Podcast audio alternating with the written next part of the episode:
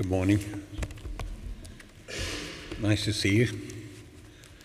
I sit at the front of a church, and um, it's always a, a mystery how many people come in and are sitting behind me. I can't tell you how reassuring it is to know that some have come in and have been sitting behind me. Let's pray that God would have something for each of us this morning as we look at the scriptures together. Would you pray with me? Father God, thank you for your presence with us. And we pray, Lord, that you'd find us teachable this morning. We pray that you'd give us hearts that are ready to receive from you.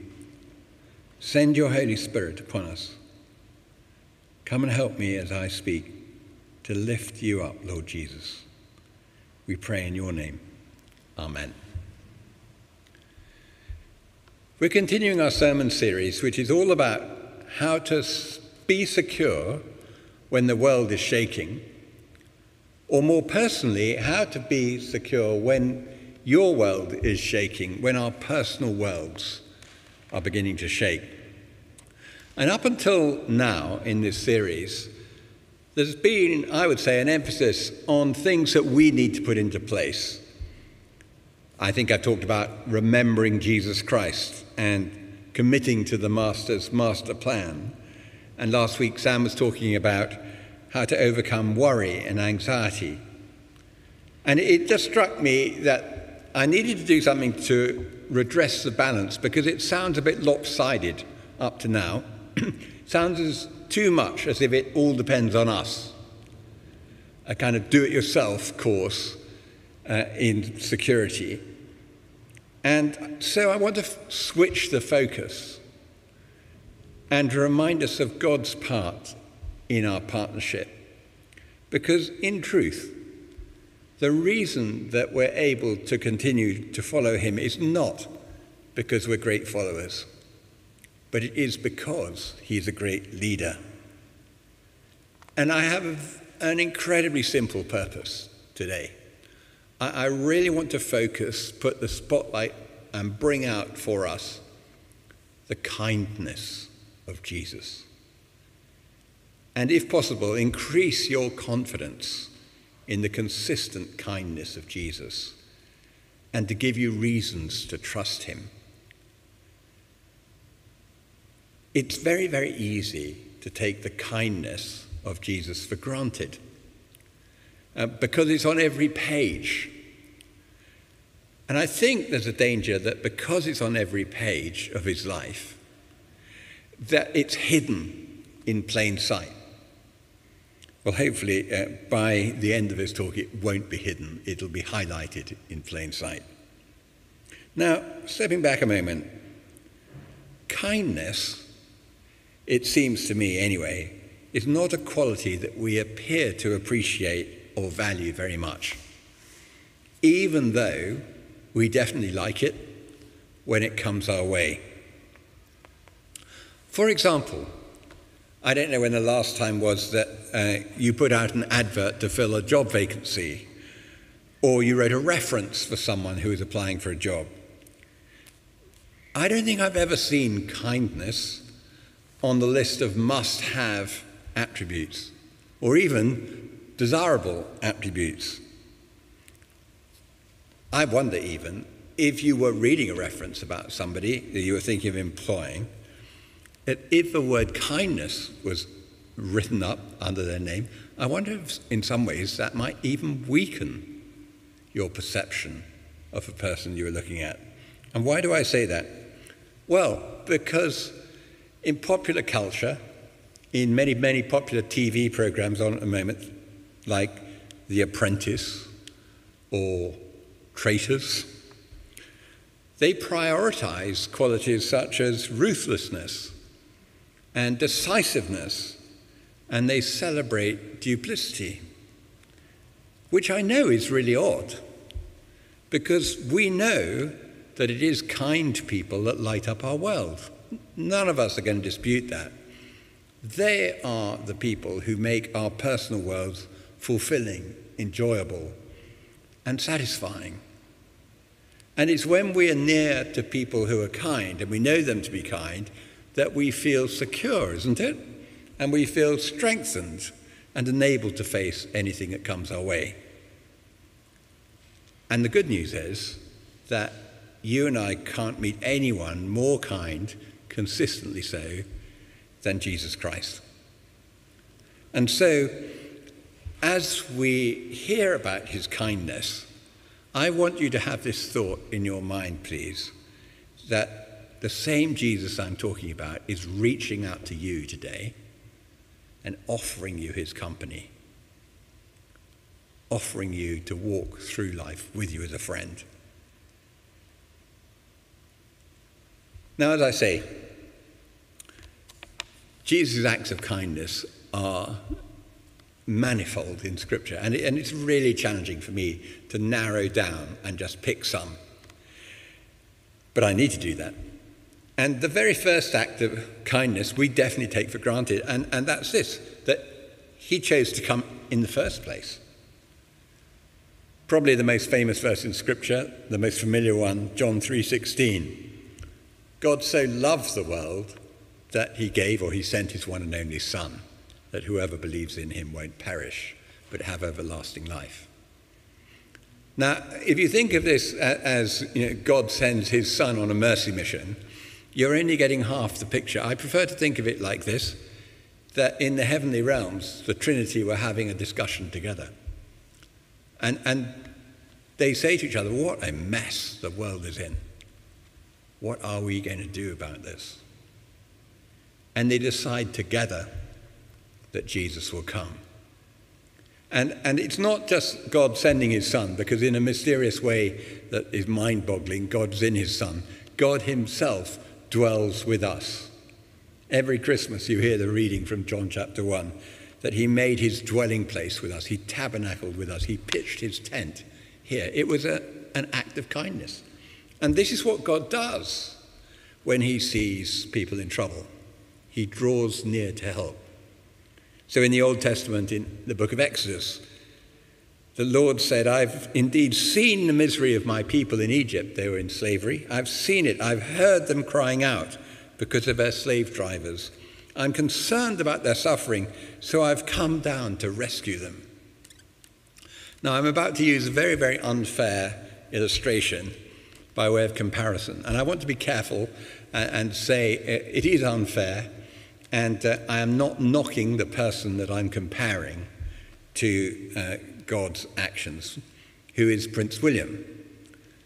When, when Prince William decides to spend an afternoon selling the big issue, or to spend a night incognito sleeping on the streets of London, we're moved and we're impressed and we see something of his heart and these are praiseworthy actions, so don't get me wrong.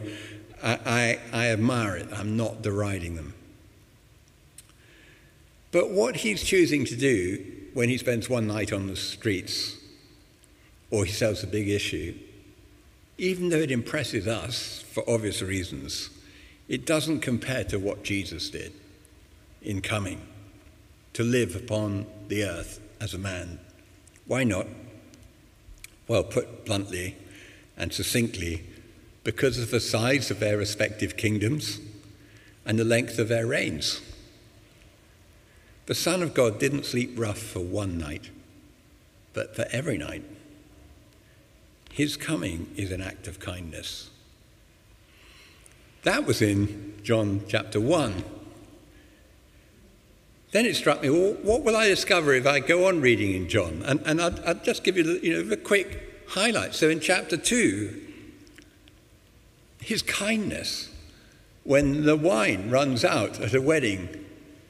Now, it'd be pretty embarrassing today if, if the wine or the, the eats run out at, at, a, at a wedding. But in Jesus' day, it was absolute catastrophe, social catastrophe. And he steps in, as you know, turns water into wine. Why? Kindness. Or chapter 3, when a Pharisee, a leader of Israel's Jewish community, comes and visits him at night. And he's so obviously out of his depth and so obviously perplexed and, and he's just full of questions for Jesus and in total confusion. What does Jesus do? He kindly leads him towards the truth, tells him what he must do. He needs to be born again. And we know that by the end of the gospel, that same visitor who came by night, Nicodemus by name, he's a believer. He is one of the ones who takes Jesus' body down and, and looks after it with Joseph of Arimathea. And once you start on this track, you begin to see kindness in every chapter. That was chapter 3. In chapter 4, Jesus is now in Samaria, and there's a woman who's living a very broken life and the reason it's broken is because she's a disaster when it comes to making relationships. Her life has so fallen apart that she's rejected by her own community to the point where she's on her own in the middle of a day, the heat of a day, drawing water from a well. And what does Jesus do? He engages in a conversation, which is a kind conversation. And by the end of a chapter, he's put her back together again. And you know that story of a woman at the well. And so on and so on in chapter 5, the healing at Bethesda of a man at the pool. And you may not have stopped to actually picture this, but it's a grotesque scene.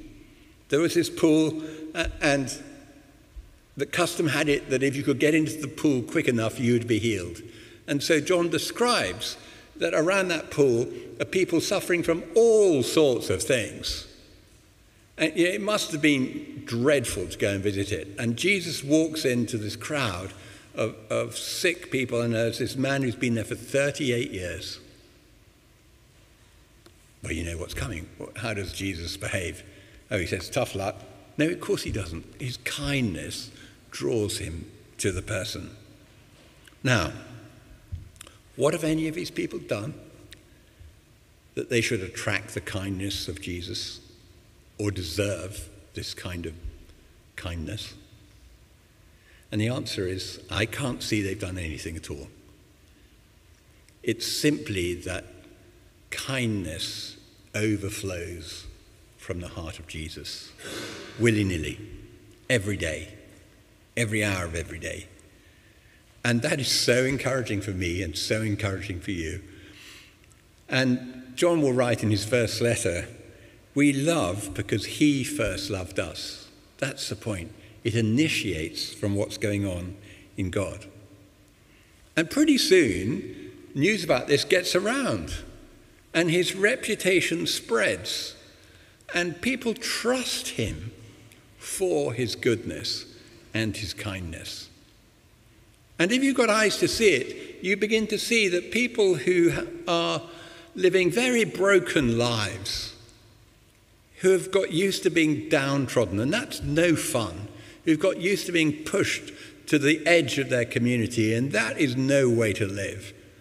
People who've been rejected and hurt and scorned, they make their way into Jesus' company because they're so confident, certainly not in themselves, but confident that they will meet with kindness if they get close to Jesus. And that's what was going on in the story you just had read to you. And it, it, it's a painful story because it exposes what probably is going on in many of our hearts most of the time. The story of Simon the Pharisee and what happened when he invited Jesus for dinner. And now Simon comes out of his story badly. But he did something well. He, he invited Jesus to dinner. That was a good start. But when this woman gate crashes the dinner party, when she bursts in literally off the streets, which it was easy to do in those days because people didn't live behind closed doors, and when she makes a song and dance about Jesus, Simon is embarrassed. And you know the script, you know, he says to himself, he says to himself, if this man Jesus was even a half baked prophet, he would know what kind of a woman it is that is touching him. And you know what happens next? That Jesus actually looks up and says to Simon, revealing he's, he's more than a half baked prophet, he actually knows what Simon's thinking. Simon, Simon, this woman, she's doing what you ought to have done. She's welcoming me, she's blessing me, she's anointing me, because she knows that she's been forgiven much and she's loved much. But the point I'm making, and what the highlight is, What gave that broken woman the confidence to come close to Jesus? What gave her the desire, because it couldn't have been easy, to break into that community where she knew that other people would look down on her and reject her, and to be so vulnerable, kneeling at Jesus' feet? I'll tell you what it was. She knew about what we've just sung about the overwhelming, everlasting, reckless love of God. And it made her secure when her world was so wobbly. Now, this is incredibly important to you and to me because the day will come, more than one day, when we absolutely will need to know that God's kindness is reliable even when our life isn't going well, when we can't think of any good reason why God should be kind towards us. We still need to know it. I haven't used the word so far, but actually, I think this word that I'm calling kindness, probably a New Testament good word for it, much of the time is mercy. I've avoided that word because we don't use that in our everyday conversations. But this is really what I'm talking about. Kindness and mercy are joined at the hip. Let me give you an example of someone who discovered how much they needed God's kindness and mercy. It's Simon Peter.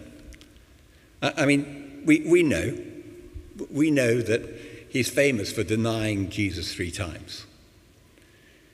And the details of that incident and that story, uh, well, they must have given Simon nightmares for months, you'd have thought he would have looked back and he'd remembered his dreadful overconfidence, you know, his brashness. Even if the others desert you, uh, no, that's not me. I'm not going that direction. I'll always be faithful to you. He'd have remembered the prediction of Jesus actually, you won't, Simon. By morning, you will have denied me three times. He would have remembered that haunting line that Simon followed Jesus at a distance. And when you start doing that, you're cruising for a bruising. And then he would have remembered, probably the worst line of a lot, that just after he has rejected and denied Jesus three times, Luke says, the Lord turned and looked straight at Peter. Wow. But you and I know it's in our memory bank, isn't it? That's not the end of the story. We know that after the resurrection, Jesus will come alongside him and three times more will commission him or recommission him because of his kindness. So let me ask you a couple of questions then. Are you beginning to see that Jesus is consistently kind? And then, have you asked him to be kind to you? Does it make a difference to your life today? Is this what's giving you security? Because, friends, if it's anything else that you look to for security, it will let you down.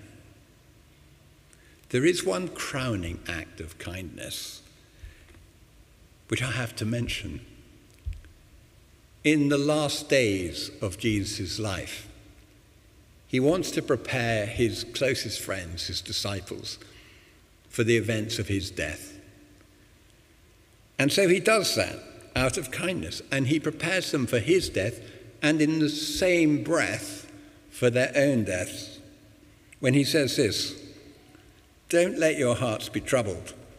You believe in God, believe also in me. My Father's house has many rooms. If that were not so, would I have told you I'm going there to prepare a place for you? And if I go and prepare a place for you, I'll come back and take you to be, to be with me where I am.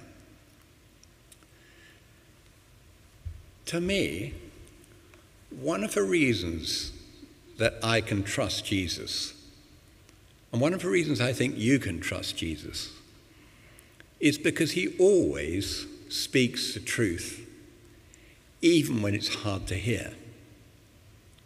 And I don't know if you picked this up, but in those words that he just said, to his disciples, he uses a very interesting argument I don't think any politician would ever dare to use.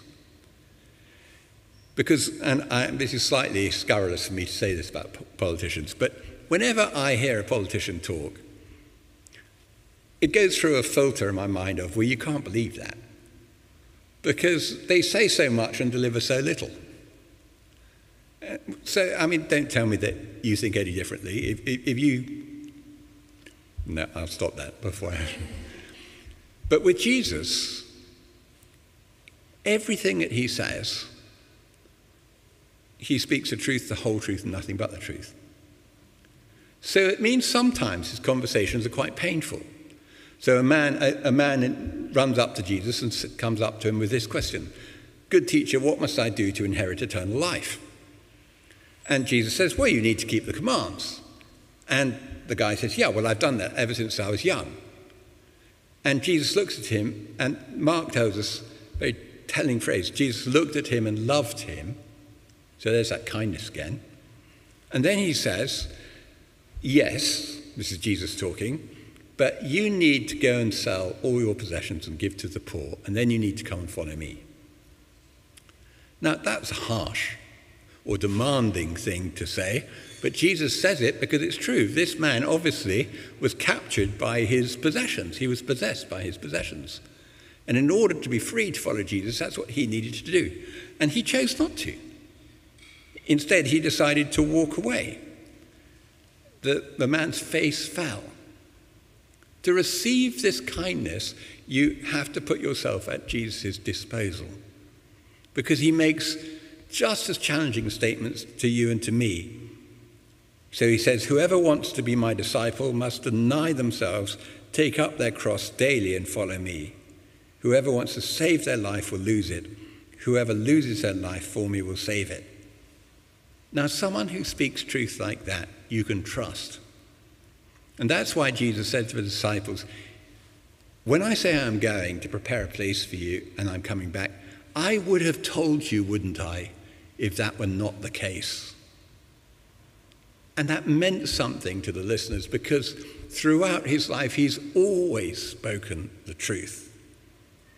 But what he wants them to know is if you trust me, I will look after you for life, in this life, through your death, and into the next life. Back to that verse I began with God so loved the world that he gave his one and only Son, so that whoever believes in him or trusts him will not perish, but will have everlasting life. I'm told that um, there was a missionary that went out to the New Hebrides in the 1800s, and his name was John Paton. One of his first jobs that he had to do was to translate the New Testament into the local language. And uh, he had a scribe who was working with him, and he, Mr. Paton, was sitting down, leaning back in his chair, trying to work out what idiom do I use to actually translate this John 3:16, whoever believes in him shall have everlasting life. And then he thought, they need to trust Jesus in the same way as I trust this chair. And so in his translation, it reads God so loved the world that he sent his one and only Son, so that whoever puts their full weight on him will not perish but will have everlasting life. And that's the case for you and for me too, when we put our full weight on Jesus and bank on his kindness. I'm going to end with a little illustration of someone who evidently did this. His name, he was quite famous in his time. His name was Quentin Hogg. He died actually aged 94 in 2001. He was better known as Lord Hailsham, and uh, he, was, he was a Knight of the Order of the Garter, he was a Companion of Honour, he was a Privy Councillor, he was a QC. He was a fellow of the Royal Society. And he was being interviewed on Desert Island Discs by Sue Lawley. And she asked him this As the highest judge in the land, what will you do when you face your Maker on that last great day, as I know you believe you will? What will you say to him is your greatest achievement? And he replied, I will do nothing but throw myself on the mercy of the court. There's nothing that would justify me before the face of Almighty God. Now, when I heard that, I was so intrigued that I got hold of his autobiography and I read it. And in it, I came across this poem that he wrote, and I'm going to share it with you as I come to a close. And I'd just like to suggest that when you hear the word mercy, uh, you also think of kindness. Here we go then. Father, before this sparrow's earthly flight ends in the darkness of a winter's night, Father, without whose word no sparrow falls, hear this, thy weary sparrow, when he calls. Mercy, not justice, is his contrite prayer.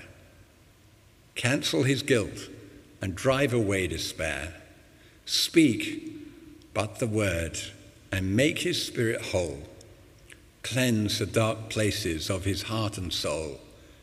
Speak but the word and set his spirit free.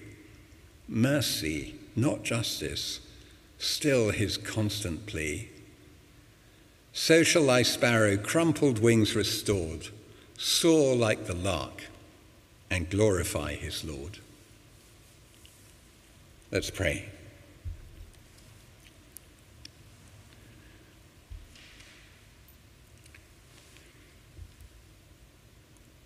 Let's just take a moment to think whether we this morning know about the kindness of God, not just in our heads, but in our hearts, whether it's going to make a difference to how we do the rest of today and to how secure we are.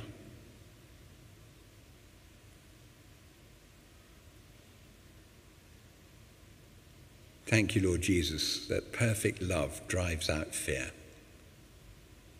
Thank you that we see examples day after day after day in your life of love that will never end and kindness that springs from your heart. We want to claim that kindness. We want to come and receive it.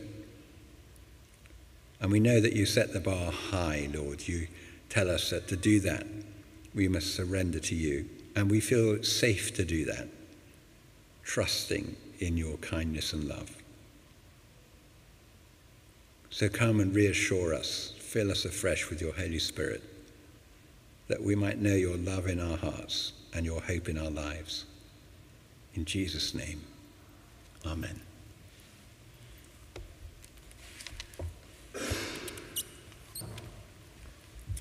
Think Beth and the group are going to